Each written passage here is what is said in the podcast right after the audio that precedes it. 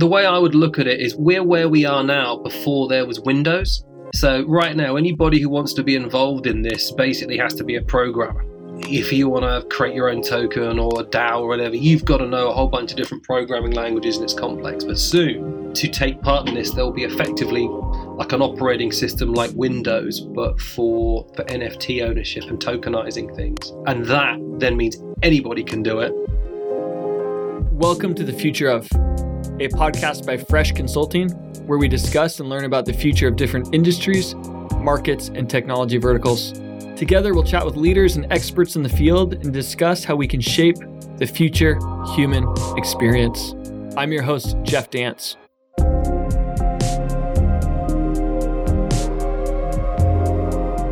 In this episode of The Future of, we're joined by Dudley Nevill-Spencer of Virtual Influencer Agency and Johnny Rodriguez from Fresh Consulting to explore the future of the metaverse. Welcome.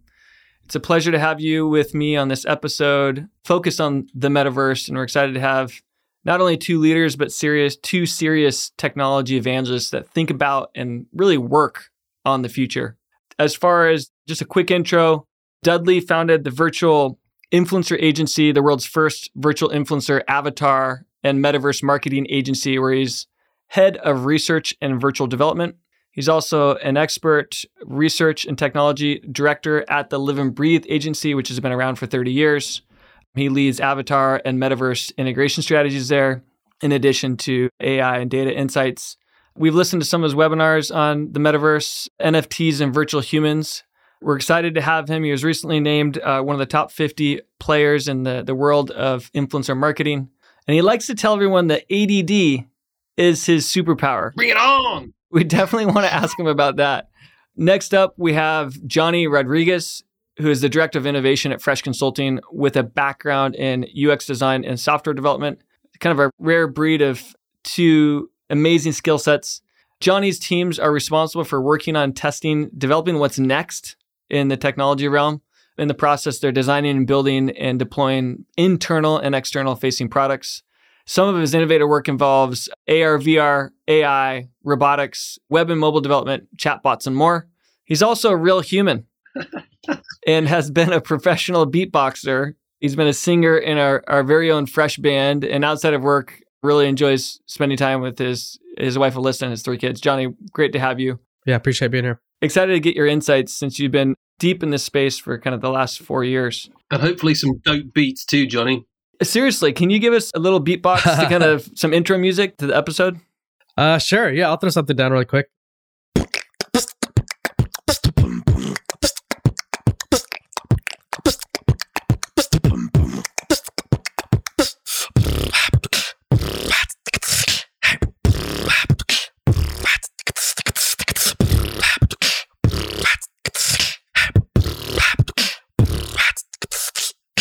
I don't know. There you go.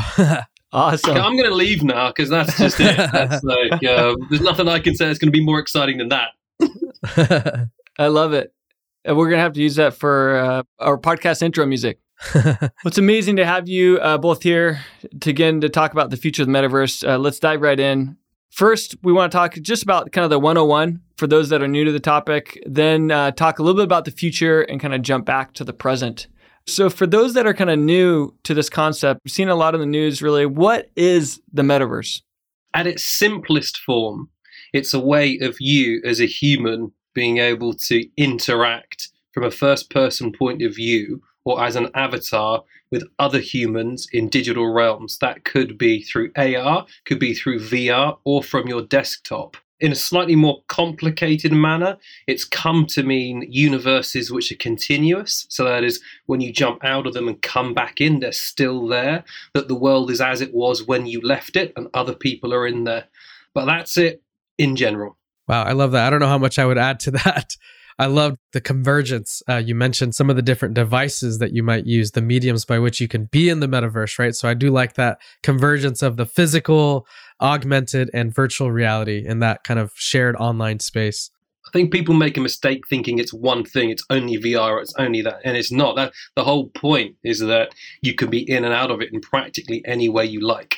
So it's really flexible, definitely, in kind of how you engage, is what you're saying. Yeah, completely. Yeah, completely. So you're reading a lot of media, they're always talking about VR and does everybody want to be in VR all the time? And VR is extremely important for the future of the metaverse, but you don't have to be in VR. You know, I mean, when I'm playing on Decentraland and Somnium or whatever, I'm never in VR on those. And you can be, and it's, an, it's a richer experience, but a lot of people tend to talk about not wanting to do it because they're not sure about VR, but that's actually almost completely irrelevant. I'm interested to see where the 2D part will kind of come in, right? Where uh, Mark Zuckerberg talked about social media being kind of like the entry point. You might see that somebody's at a concert and you'll click in and then join. So it'll, it'll be really interesting.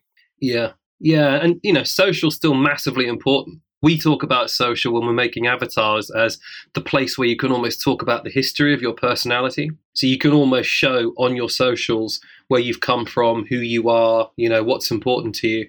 And then in a verse, so in a continuous verse where you are there and you are present, that's for engaging with in that moment. It's not for necessarily posting content that talks about what you've done. So they're two, one's almost what's happened and who you are, and one is where you are right now. And that's both really important. I think for a lot of people, it's still sort of an abstract concept if they haven't really experienced it. Obviously, you know, the metaverse kind of has been around for a little bit, as I understand it, it the, the term was coined in uh, Neal Stephenson's science fiction novel in 1992. But you know, there's a lot of hype right now about this concept and this new frontier. What are some of the big players in the space right now? Yeah, it's been interesting to watch this over, uh, especially over the last few years, but even just the last few months. We've seen Facebook announce their brand change, their brand name from Facebook to Meta you know, they're spending millions of dollars last year, $18.5 million. This year, they're claiming they're going to hit 10 billion alone for just this division, um, creating 10,000 jobs in Europe to help kind of build the, the metaverse. So there's a lot of investment from a hardware, you know, and software perspective coming from Meta. So they're definitely a player. They claim that here in the next five years, they're going to be a metaverse first company.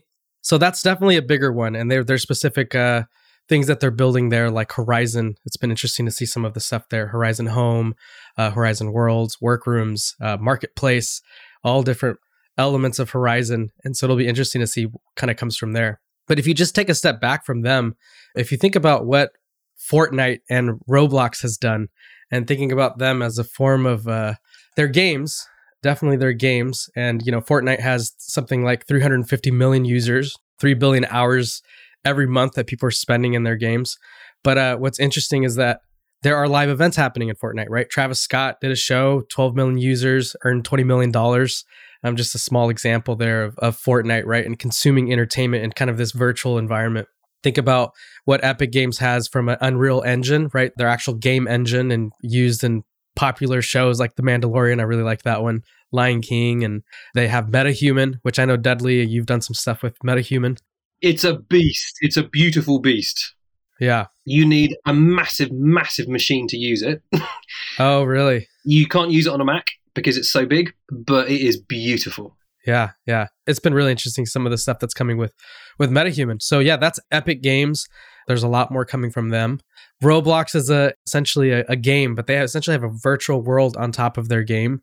It's kind of that Lego brick style, not as rich as what you would see in something like Fortnite, but uh they're in the 40 million user range. And, you know, if you think about Gen Z, that's they're spending a lot of time there. And it's a, you know, $45 billion publicly traded company.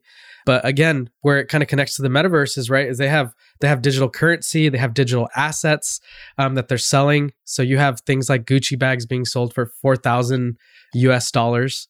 They have a $300 million fund. Virtual Gucci bags, essentially. A virtual Gucci bag that you can have as an accessory to build as a self expression from this kind of virtual world, right? Again, blocky, kind of Lego brick style kind of blocks with a Gucci bag, and you're paying $4,000, right? The equivalent of $4,000. They have this $300 million fund that they're giving to creators. So I guess they gave creators last year in 2020 and uh, they're kind of encouraging the building of this community, right? And they also have entertainment, right? They've had uh, Lil Nas X, they've had, uh, you know, has been watched, consumed 37 million times. Um, so it's just been interesting to watch some of that. Dudley, you mentioned Decentraland. I'm really excited and have been really, really interested and have been following pretty closely some of the stuff happening there. Yeah. They're a pretty big player in the metaverse. I think that's probably one of the closer ones that gets there, right? Again, not VR, AR. It's not necessarily how you would go and and kind of participate in their virtual environments, but uh, you are consuming it from your kind of your PC, your computer, kind of in a 2D format. But just to give you a sense of that, right? It's like I think it was just a few days ago that I read this. I've been keeping up on this in the last few months, but 500 square feet, right? They call them parcels of virtual real estate was just sold, I think, yesterday for 2.43 million US dollars in Decentraland. Yeah, and it was a crypto real estate fund that bought it. Yep. So Metaverse Group. Yeah, fund management companies who are just investing in land in different verses, which people find bizarre. But you know, in, in one which we are working a lot within is called Somnium Space, and it's very similar to Decentraland. But you can buy three different parcels of land small, medium, large, well, four small, medium, large, and extra large. And they're defined by the height with which you can build. So if you want to build a 100 meter tower, you've got to buy extra large.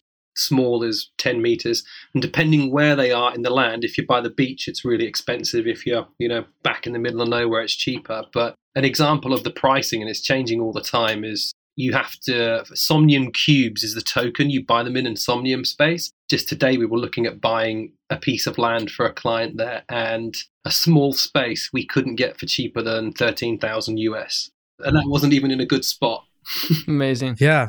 It's interesting. Yeah, that's one I've been looking at, and it- it's been interesting because they are they have they're also that open. You're talking about so- Somnium Space, but they're that open kind of social virtual environment. But they have a VR component to theirs, which is yes where it starts to get into that interesting area of like now you're kind of in that fully immersed experience.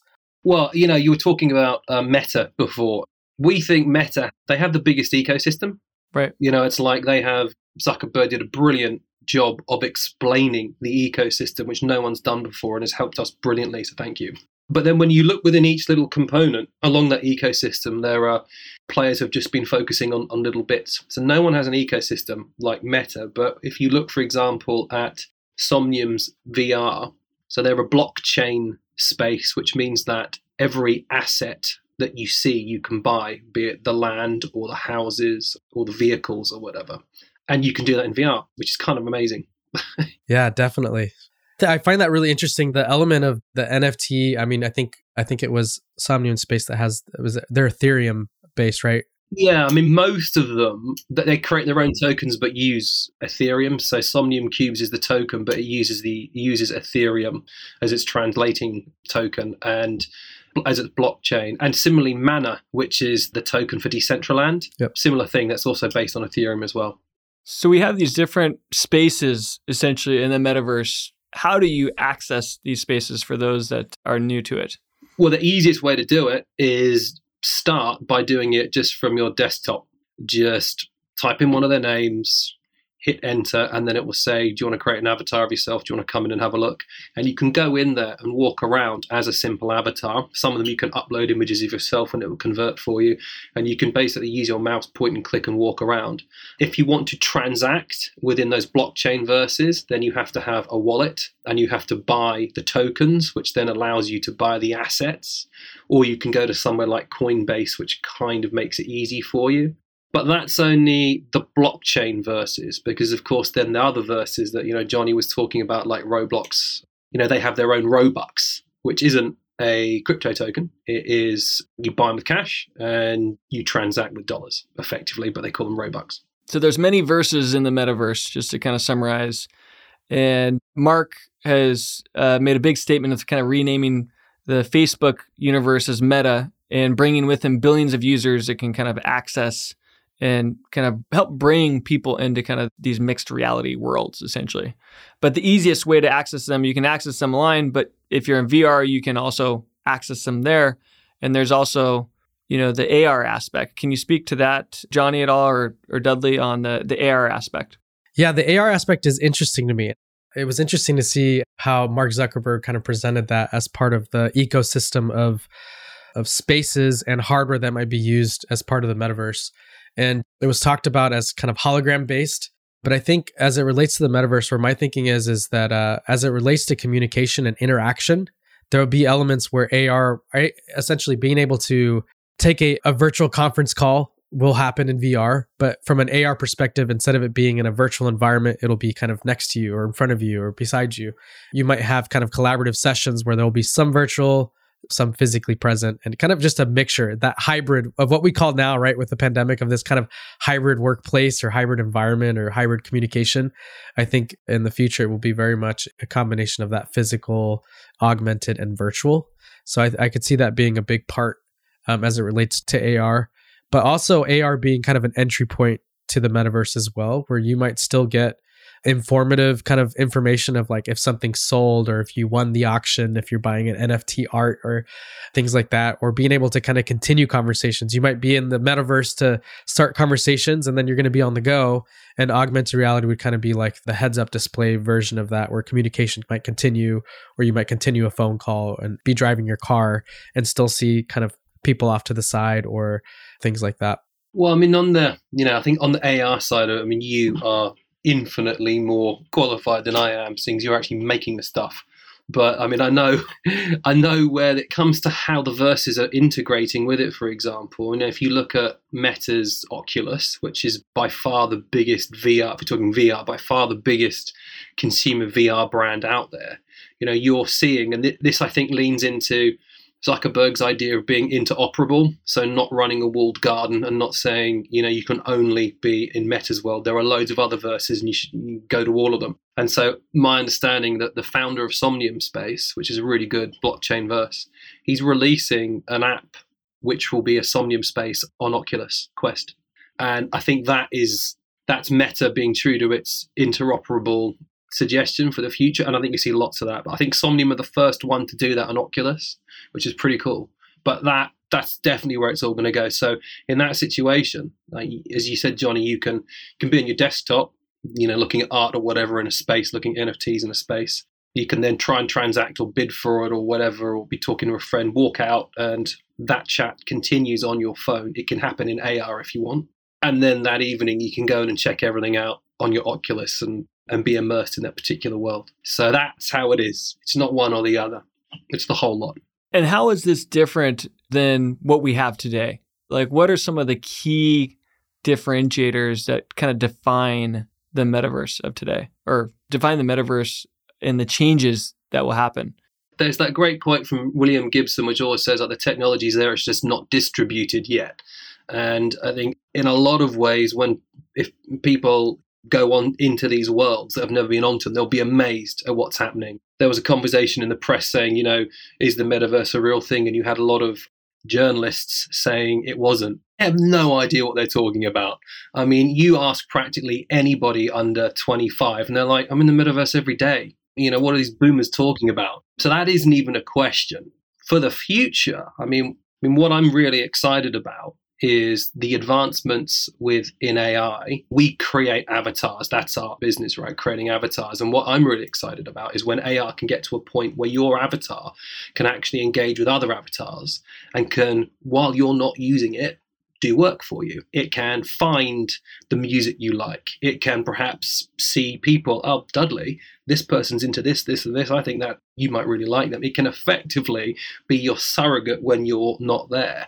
That is something which I think is a long way in the future but that's something I'm super, super excited about is actually having an agent that works for you. At its simplest form, it's something like Google Duplex, where it will ring up, you know, a restaurant and book for you. but there's absolutely no reason that you can't give an AI all of your information, keep it.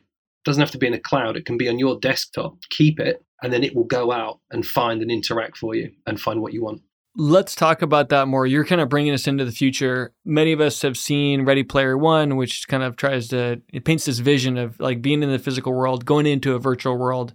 It's not quite the metaverse in that you kind of bring the world back to you, right? It's like you're really going into these virtual worlds and you have your own agent per se. In Ready Player One, it's not an agent that's, as you said, doing work for you or getting stuff done maybe while you're sleeping, which sounds awesome. Mm-hmm. But if we project to the future, you know, Ready Player One was uh, supposedly filmed in 2045. So let's take the year 2045. What does the metaverse look like 20, roughly 23 years from now? So I think that AI agents are massive things. Avatar, to, so AI avatar to AI avatar. That's 20 years in the future, but that's massive. That's a whole new way of existing because that's taking the executive functioning of your brain and doing that job for you. You still make all the decisions, but I think that that's an exciting, really exciting component. But then if you look at some of the mirror world technology, so we've been talking about a lot about effectively fantasy verses in one way, but if you look at other technology companies like like Nvidia, and what they focus on is mirroring entire factories, like they've mirrored the entire BMW factory in real time, and they are bringing out product that maps the real world. And I think being able to have your augmented or mixed reality eyewear on, like your traditional glasses that look like sunglasses, but having a true digital overlay where you're in the real world, but every, there is information on everything. That is definitely, I think, where we will all be. But perhaps in 25 years, it might actually be by effectively a contact lens, which does that for you. I mean, figuring out how you power that is difficult. There are definitely I know there are some, you know, some universities doing that at the moment, trying to make it work. But of course, it's very, very low power. but 25 years, I could see the, uh, you know, you have your your lens on, and there's information on everything. There's whatever you want. That I think is 25 years from now for sure. Let me piggyback off that a little bit.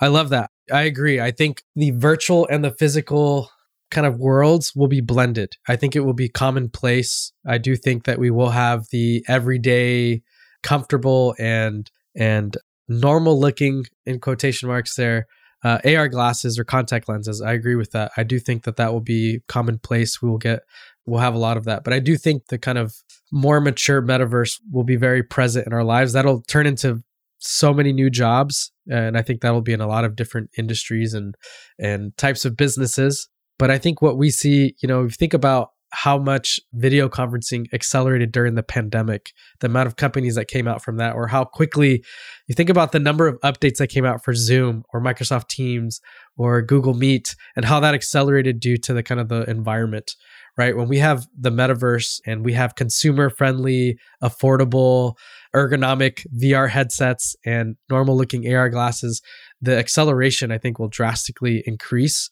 And so we're going to see a lot of that become a lot more normal. It'll be normal to take conference calls in 2D or 3D, whether that's AR or VR. I think that'll be completely commonplace. You'll get used to seeing your your dad as an avatar sometimes or sometimes seeing in a 3D kind of hologram form or 2D what we see right now for this particular uh, recording.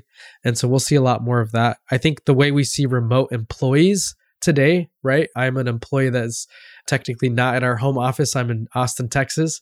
And so I'm at my own home office right now. But I think that it'll be very commonplace to have a virtual office where all of our remote employees will be, it'll be commonplace to be able to kind of just pop on and be able to interact and collaborate and and do that in in this kind of physical or virtual uh, realm and it'll be just completely commonplace for us in the same way that it is for us to go from 2007 getting the introduction to the smartphone and, and now you know in a way we're cyborgs right? Where it's, it's like yeah. we have all this access to technology and what we have on our wrist is what 10,000 30,000 times better computing power than what we sent people up to the moon with like so i think 25 years from now would be really going to be a really exciting time and uh, gen z will be what 35 45 years old right the people that kind of grow up with Roblox and and Fortnite right now as 9 to 24 year olds and so it'll be interesting.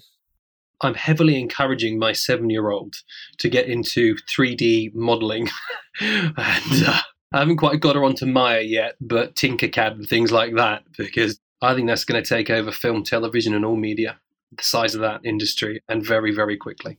Wow. Yeah. That's a very, very good point. It's a good parallel to kind of thinking about what smartphones have done for business, for humanity, for better, for worse, right? They've changed us in a dramatic way. And if we think about the future being having a this tipping point, this where you have something as simple as a contact lens or really, you know, non-invasive sort of glasses or super, super cheap headsets where everyone has one. Like almost everyone has a smartphone, whether you go into the, even some of the poorest countries in the world, they still have smartphones that they're buying for 30, 40 dollars, right? So having this tipping point where we give everyone access to these virtual worlds that are massive marketplaces right now already. I can see how this can converge in a quick way, especially if you think forward. at, to the year 2045. Whereas, look, we've only had smartphones for like 12 years, and look how that's changed our universe completely. I think if we put ourselves into that future, it's it's interesting to think about the confluence of work. We all feared the computer dozens of years ago and how that would change work, and it did. You know, we have we now have five to one sort of knowledge workers versus physical workers, right? But as we think about the workplace, you had mentioned kind of going to work in the virtual world, especially for this convergence of sort of remote or hybrid work environments. Tell us more about how industries and businesses might change or how they might transact. Educational, the educational space, the real estate space, the entertainment space, business. Can you guys share more examples or help us think about how that could change? Yeah, well, from a marketing perspective, if you if you boil it down to its absolute simplest, NFTs or the ability to tokenize and identify any digital asset has already created a multi-billion dollar industry which will very soon be a multi-trillion dollar industry and i think will overtake the asset value of the real world which people think's nuts when you say it but it's wow. not it's not nuts because these places are places where brands get to have a one-on-one relationship with an audience so it's very different from a social media channel or something like Google where everything is actually completely controlled by the proprietor. When you're in it, you're in it as a brand, you are with the people. It's like having your own event and inviting people in your own space. That's a very different way of engaging with a consumer. When brands really figure that out, they'll go all in because they don't have that at the moment apart from inviting them into their store. So I think when brands figure that out, I think all the money will flood into it and that will completely change retail dynamics. But that's just one. That's just one area. Oh, I love hearing that. I agree with that. I think as you were mentioning, some I think some of the ones you mentioned, Jeff, were, uh, were education and entertainment. I think you said a few others there, but those did st- stand out to me because I do think that as it relates to to education, I do think that we're going to see we're seeing again pandemic has accelerated a lot of things. We saw the the fact that not only can we trust employees, but we can trust students to learn. That's obviously been difficult for some and uh, probably a bigger transition for others. But it's accelerated and it's also proved that that is possible, that you can do a virtual schooling that normally always happened in person can be done in a 2D environment. And I think we will see uh, education. There will be i think it's ripe for innovation as it relates to the metaverse and how you might learn different topics and, and go through your standard k through 12 or college kind of uh, classes. I think there'll definitely be a, a, presence there. Entertainment i think will be huge. I'm really interested and excited about that. I mean i've watched i've watched live basketball games and boxing games and soccer games in oculus. They're not the best experiences yet. Uh, the quality hasn't been as good, and you still get some latency issues and things like that. It's not as uh, you're not doing as, as much communication with others, although there's forms of that. But I, as we look into the future, I'm imagining that entertainment will be a pretty big space for the metaverse. So I think in the same way that Netflix kind of took over and we're seeing all these big media giants of Amazon video and Apple coming out with some and things like that, I think the metaverse will have completely new or expanded media companies with uh, kind of a presence where you can consume both live events and kind of TV shows and movies all in a metaverse in a virtual movie theater. And you're to we're to be watching movie releases that are happening at HBO Max which we never thought would happen right? That you're to see something in a streaming service before you see it in a movie theater. I think we're to see things like that. I think we'll also see a a new category of media instead of being in a 2D environment where you're seeing in a virtual movie theater. I think we're going to start to see movies being recorded where you can kind of control the view. You can choose in a 3D environment what angle you want to watch from a TV show or a movie and get kind of this this more immersive movie experience. Um, and I think there's a lot of predictions and and uh, some players in that space now, and so it'll be interesting to see how that evolves and matures into the future. We talked about real estate and how that's already a big a big spot. And so I think we're going to see I think even more more there as it relates to the to the metaverse. You know, one Johnny on um, you were talking about entertainment there. You can actually build a house at the moment uh, in Somnium. It's not easy, but you can build a house in Somnium right now, and one of the assets that you can put in there is a TV screen. You can attach video files.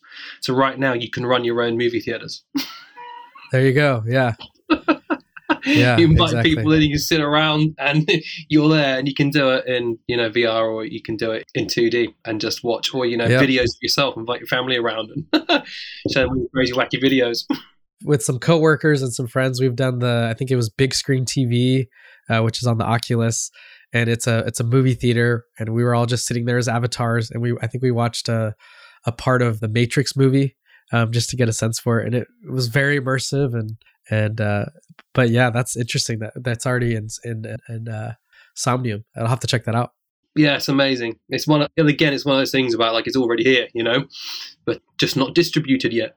exactly We've talked about the future and what could be in the movement, the things that are already kind of happening that are projecting forward, you know, and I think I remember talking about the future of of web and smartphones and social when those things came out, you know, 12 years ago, 15 years ago. And people were like not really believing what was going to happen. And here we are today, right? Where it's again, it's changed our world. And so going into the future, we can only anticipate that things are going to continue to accelerate. But what are some of the next big moves that you guys see that will take things forward? Obviously, we mentioned the pandemic that sort of changed the way we work. It's changed our lives and it's made digital kind of so much bigger. The idea that Dudley, you mentioned that the the digital world could surpass the economics, could surpass the physical world economics is still mind-boggling. But what do you guys see as some of the next big moves that need to happen from an infrastructure perspective? You know, we think about how infrastructure, the cloud, for example, is changing so much of technology. Electricity or the railroad of the past, these platforms that sort of enabled change. What do we need to see from an infrastructure perspective? And what are some of the next big moves that will kind of push this space forward, push the metaverse forward? Yeah, as I think about the infrastructure, I, I, think there's a lot from a hardware and software perspective that would need to happen to get us there. But as I think about from the infrastructure standpoint, the few thoughts that come to my mind are the need for like an ultra fast, low latency internet. We talked about, I mean, we know that 4G internet can't handle hundreds of concurrent streams today. And, you know, we're seeing a lot of mobile carriers focus on 5G and and I think as we get to 6G it's going to be even better and it's going to get us to a place where we get that kind of ultra fast low latency internet. So I think that's definitely uh as it relates to the infrastructure piece.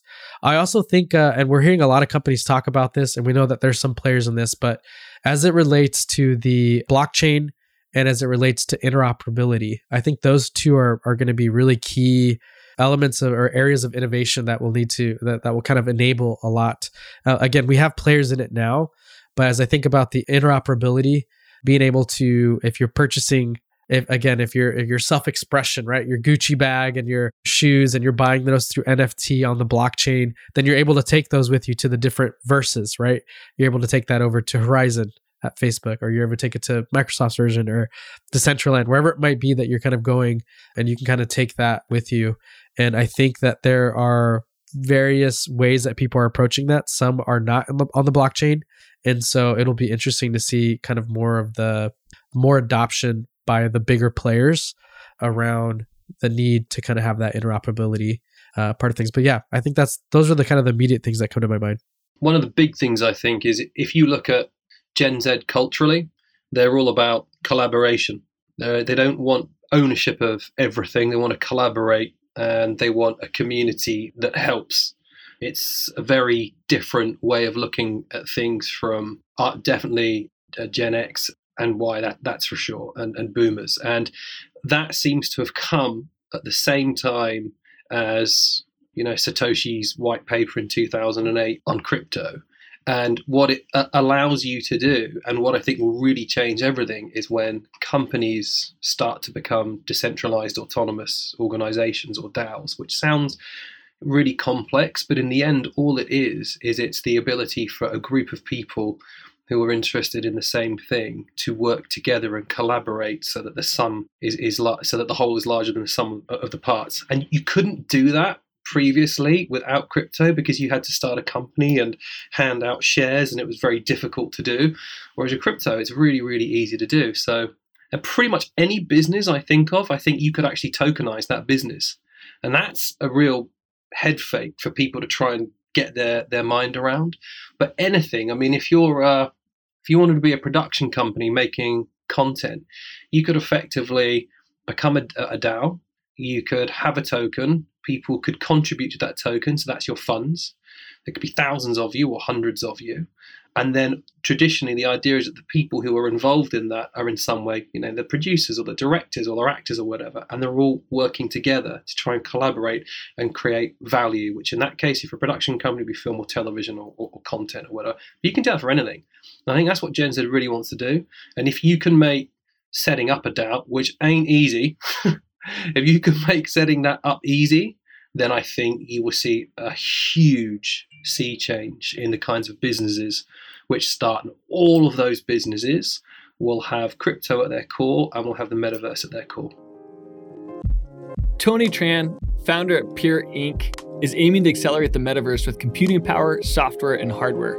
He has a roadmap into 2030 that starts with the social metaverse in 2022, the ambient metaverse in 2025, and the singularity metaverse in 2030. Here's what he had to say.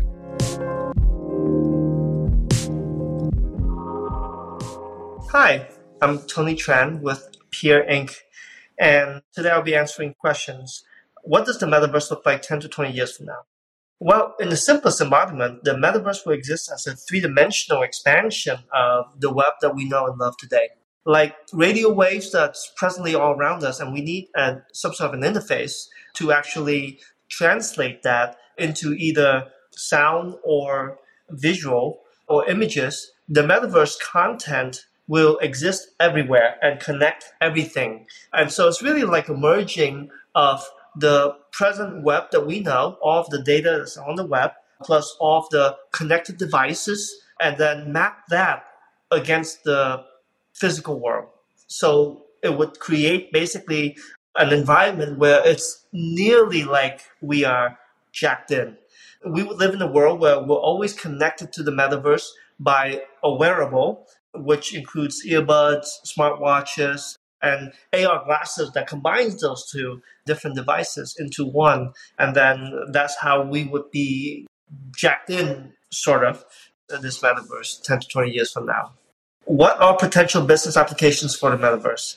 Well, you know, the way I see it is that the metaverse will wipe out all the inefficiencies of today's centralized ecosystem and platforms, leading to a more diversified and global marketplace boom all the world would effectively become a bazaar without any of the physical problems of physical establishment. Productions would be centralized while the storefronts would be decentralized.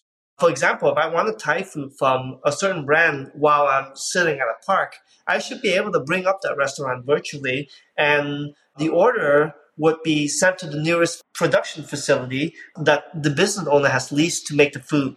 Or maybe at the production facility, a robot would be making that food. And, you know, I don't think it's far fetched to train a robot arm to make Thai food and then, you know, have in between a fulfillment or delivery service that gets it from the facility to me at the park. And then all of the, the social media and the publishing of pictures of my food, as soon as it arrives, the images are already taken and I can just publish that right away. And those are just some potential business applications that I see, but it's just going to be a massive change in ways that we haven't even thought of. So originally, when the internet first began, people didn't think that you know what the world would look like without all those businesses like the phone book for example so how quickly all of those different things in our lives from the camera to the telephone all of those things come together and then ultimately powered by the pocket internet and created so many different types of businesses that type of revolutionary change that's what we're going to see happen with the metaverse. And the metaverse is going to be inevitability. And the reason why it's going to be an inevitability is because the web that we know today is a two-dimensional web. It's just a mass of, of pages stored on servers and then linked together by hyperlinks.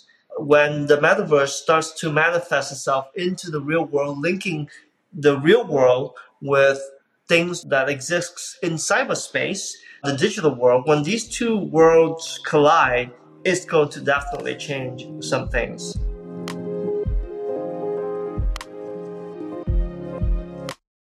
the metaverse isn't like a single thing or it's a single verse or a single company, right? It's the convergence of all these digital movements that if you look at any one of these, whether it's blockchain or NFT, they're huge, right, in of themselves. But it's the connective tissue, like the internet, that's kind of connecting these things together, that's creating these new spaces.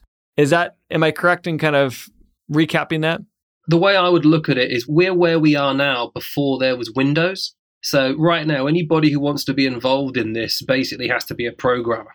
If you want to create your own token or a DAO or whatever, you've got to know a whole bunch of different programming languages and it's complex. But soon, to take part in this, there'll be effectively like an operating system like Windows, but for, for NFT ownership and tokenizing things. And that then means anybody can do it. And because of the utility of that technology, as in what it can do, is so much better than traditional corporations or ownership contracts or whatever. Everybody will want to use it. Everyone can be a creator essentially, whereas right now it's sort of limited to to the programmers. That's it. That are you know coding things and, and connecting things, and it, it's more like if you want to build a house, you got to hire a contractor that's going to hire a bunch of people to do that for you. But in the future, you're going to have the tools at your own disposal essentially to, to create faster. Completely. Yeah. So as we get closer to kind of winding up, as we think about technology, you know, technology, you know, if we look at the smartphone, it's it's it's enhanced our relationships, it's helped us be more creative, and all those applications that come along with it, the application sort of universe, it's helped us learn new knowledge. But it's also hurt some of our relationships or maybe our ability to create or to gain new knowledge. Maybe we're consuming more versus creating. Technology can be, you know, it can be used for good or bad. And certainly there's so many incredible applications that we're all believers in the future of technology, but we want to be cognizant of how it changes us, right? And some of the concerns as well. What sort of concerns do we need to be thinking about so that we we err on the good side and not on the bad side as we think about the future of the metaverse? My biggest one here is knowing who owns the avatar. So if we go into the metaverse world so that a 50 year old man can pretend to be a 12 year old girl, then we're in big trouble. So what you know, we have this system we call ABC, which is every character needs to be ownership of that character needs to be linked so that you know if a it's an avatar of a real person and who that real person is so this avatar of me is dudley and i can go and find dudley and i know who i'm talking to b it's a brand. The person who, who owns this avatar is a brand and i can see that's a brand therefore they have an agenda they're trying to sell me something. Fine i can suspend disbelief but it's a brand. Or c creator. This is an avatar made by a creator again to make money. It's a story. You suspend disbelief. Disbelief. It's like a character from a TV series. If we don't do that, and what surprises me is there are some companies which talk about being able to be whoever you want to be and no one knowing who you are, I think they are absolutely mad. And I don't understand how they can't see how that will basically destroy society. I mean, right now with MetaHuman Creator, in the space of an afternoon, I could create a thousand different characters. I could stick a chatbot onto those characters. I could open up a thousand social media accounts and I could have those characters using an AI tool to change to change voices, but just use my voice, and I could have them all spread disinformation right now. I don't know why I don't know why governments, crazy governments, aren't doing it. I can do that now. So can you imagine what's going to happen if you don't know who is behind avatars in verses? It'd be a disaster. So that needs regulation. So regulation, you know, we talk about decentralization as a key theme of you know an underlying aspect of of blockchain and what you guys mentioned decentraland right? Decentralization is a theme but still regulations an important aspect of the metaverse of the future.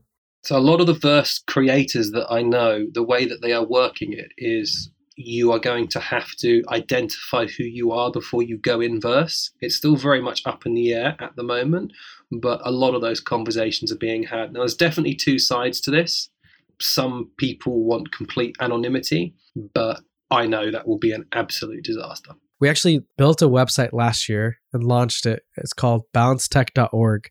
And it's this kind of this resource that talks about the need to kind of balance this connection to kind of this digit essentially being able to balance the digital and the physical and how if you're able to kind of do that and balance that it really can help unlock your creative potential but we talk about essentially you know there's a lot of uh, resources out there that talk about how being too connected and, and the need to unplug and and some of the different products and resources that are out there that kind of help with that. And so as I think about some of the the ugly side or the some of the concerns of the metaverse, I think about when I talked to my wife about it recently, told her I was going to do this podcast. She immediately said, "Oh, is, are we going to all be like WALL-E where they're all just sitting in these like hover hover carts and we're all overweight and we don't even like recognize each other because we're just so in this virtual world. I hadn't even thought about that, right? I was thinking about all the the jobs it'll create, all the new interactivity and, and enhancement of the social.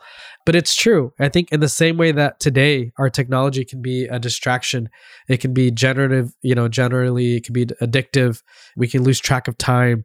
It'll be hard to separate from real nature and the real world. The fact that, you know, technology can overstimulate our senses, right? We talk about like blue light glasses so that, you know, before you go to bed, turn on your dark, you know, your night mode so that you don't affect your sleeping, right? Imagine having a VR headset on for 8 hours a day, you know, and and so there's a lot of that kind of area as it relates to just health, physical, emotional, our connectivity to things and that balance will be really, really important. I think we'll see a lot of innovation as it relates to that. We'll see the equivalent of night modes come out right? And how we can kind of ramp down. And in the same way that tiktok after two hours of scrolling it'll tell you like hey you've been on here for a while. You sure you want to keep scrolling? I think we'll start to see more innovation around the kind of the interactions and the the prompts and the ux uh, of how people kind of engage with the metaverse to help with that. But uh, it is something we'll have to be conscious about, and we'll build, we'll enhance our balancetech.org to cover the metaverse as that comes. But uh, that's very cool. Yeah. And you know, the, the thing is, the answers are out there for all these problems. You know, they're not insurmountable at all in any way. You know, and a lot of people talk about things completely negatively. They're not. And you, you know, one of the things I really liked about Meta's AR glasses is, you know, they're building the technology so that all of the information stays on your hardware. And the whole platform, you know, is being made so that your private information is on hardware. And that's a huge change. When they started, you couldn't have predicted the issues, but we know the issues now. So the new technology, I think that's brilliant. And so there are answers to all these problems. We've just got to get all the good people together and make sure that we're the ones that shout the loudest. I think this one of the cool opportunities about playing in this space is being able to shape it, knowing that hey, we're all creators and we've learned from the last 15 years. And, you know, if we can start shaping things now, then can err on the good and be for our mutual benefit. I def we're all big believers in connecting with technology to be more productive, to have amazing experiences, to have being able to connect with people in a new way and, and stay connected. And we're also big believers in disconnecting and I think one thing that's interesting about the metaverse is it's sort of the, the ever present where it's you can be in, you can be out, but you can also have that hybrid where it's like you're augmenting your physical world. And I think that digital physical connection, I think that confluence is that space in general is a growing space in so many different industries.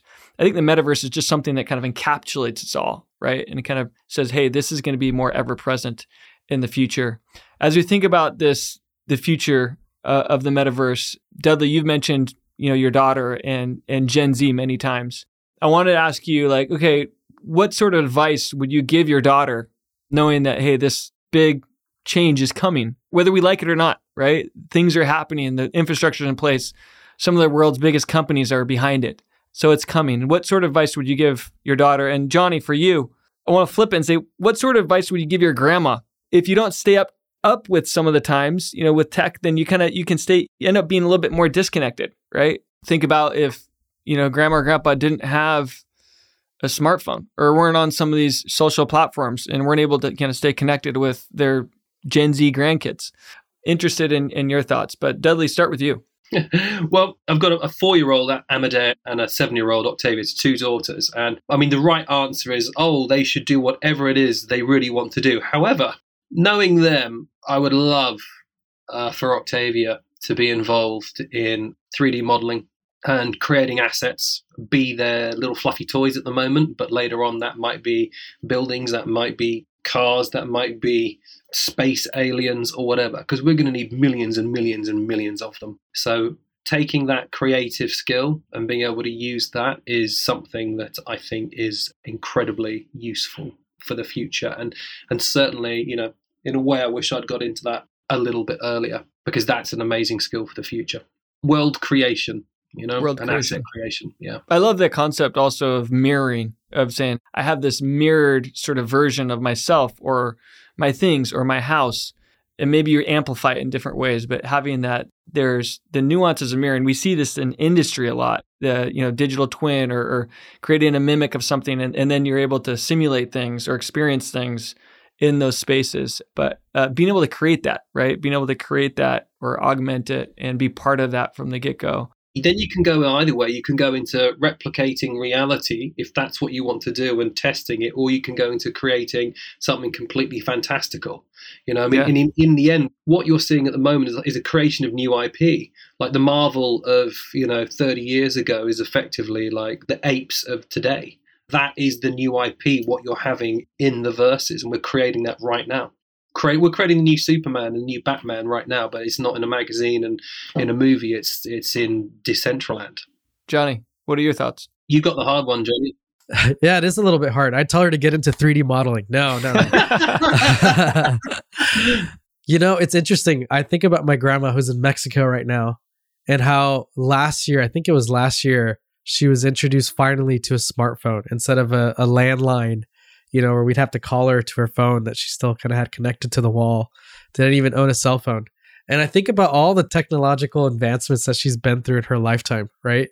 Think about everything that's come since, uh, you know, she's in her late 70s right now. I think uh, she might she might be in her 80s now, but so she was introduced to the smartphone last year, and of course now she comments on everyone's Facebook and everyone's Instagram.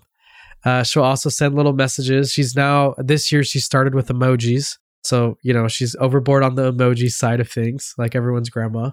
So as I think about this future of the metaverse, I think you kind of said it as part of your question, Jeff, but I think it'll be a connection to her family. I think about my kids growing up and their kids, and I think that it'll be another opportunity to connect. I think that what's really exciting about the metaverse is that um, although it be, will be a digital or a virtual kind of environment, it's a way for us to almost feel like we're there physically.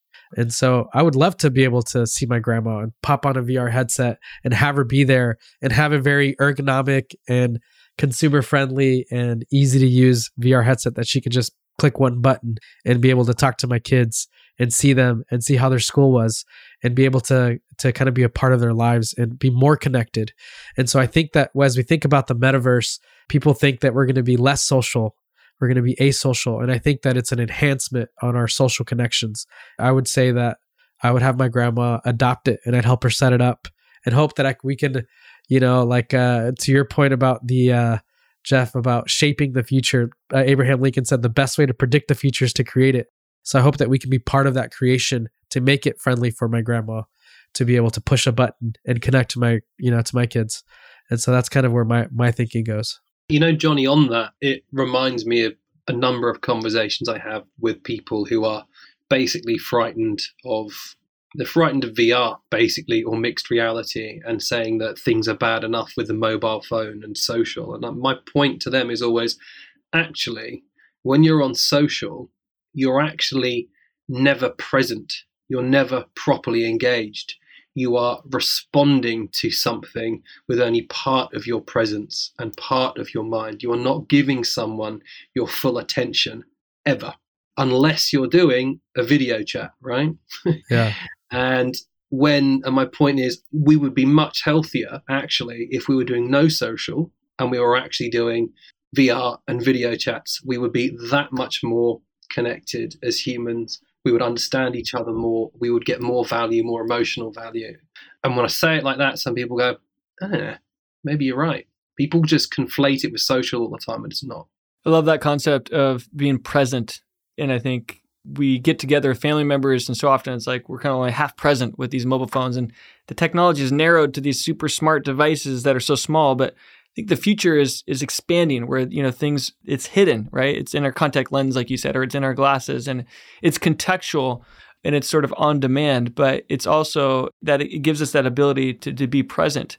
I love that concept as we think about the benefits. And also, Johnny, bringing grandma, you know, in the room and having more experiences with grandma and your kids. That sounds like that sounds amazing. Dudley, we want to wrap up with you. a very important question. You said ADD is your superpower. Yeah. So tell us more about that. I know, you know, a lot of us struggle with ADD, especially in the tech world. Yeah. Tell us more why it's your superpower. well, I very much went into it and tried to understand the neuroscience behind it so that I could create ways of helping me uh, and understand the things which were difficult and why they were difficult. And one of the key things that I found was, apart from the fact that you have, uh, you know, prefrontal cortex or an executive mind functioning that has very difficulty with a beginning, a middle, and an end, and you have no sense of time, which is just difficult in and of itself. The other thing that is incredibly helpful for looking at the future or future proofing or future gazing is that you, you don't really have any filters. So traditionally, as a, a neural normal person, you filter everything out you only focus on what you want. Yeah, when you have ADD, you don't have any filters depending on the level of it, and I certainly have none. And what happens is if something is different or if something is bubbling, I notice it straight away. And the more it bubbles, the more I notice it. So, whatever that thing is, it means that you have a visceral awareness of it before the rest of the population. And then you're, you're curious and you start looking at it, then you start to connect and associate that to how the future could work. So your associative brain is also not hemmed in. You jump between all the different parts of your brain going backward and forward, which is terrible for sleeping. But in terms of connecting and creating, it's also a big advantage. So I do see it as my superpower because I notice things that other people just don't. Thank you for that and for connecting with anyone who does have ADD. And maybe ADD will be a superpower in the metaverse as we're thinking about absorbing and creating you know all these different experiences and, and you know, different worlds and different aspects that combine the digital physical realms loved uh, being with you too and kind of hearing your insights and expertise about the future of the metaverse. Thank you. And as battle tested, you know, evangelists and leaders, it's great to have you guys also share your insights on both sides, like the benefits of this and also, you know, the ethics of how we can, the importance of shaping it or regulating it so that it is a, a true benefit to humanity. Again, thanks for being here on the future of. And thank you. It's been an absolute pleasure. You and your work is legendary and it's been a real honor. So thank you. And Johnny, you're not too bad either. hey, I appreciate it. It was great to learn with you all and excited to see how uh, we can come back on this topic in 10 to, what did we say, 24 years and uh, see how much of this was accurate and how it's advanced. But I appreciate the time. We'll definitely get some stuff wrong, that's for sure. Hang out with grandma in a new way. Yeah. Let her go dance a little bit, you know, swim in the underwater world, and then hang out with the grandkids in the afternoon. There you go. Beautiful. The Future of Podcast is brought to you by Fresh Consulting.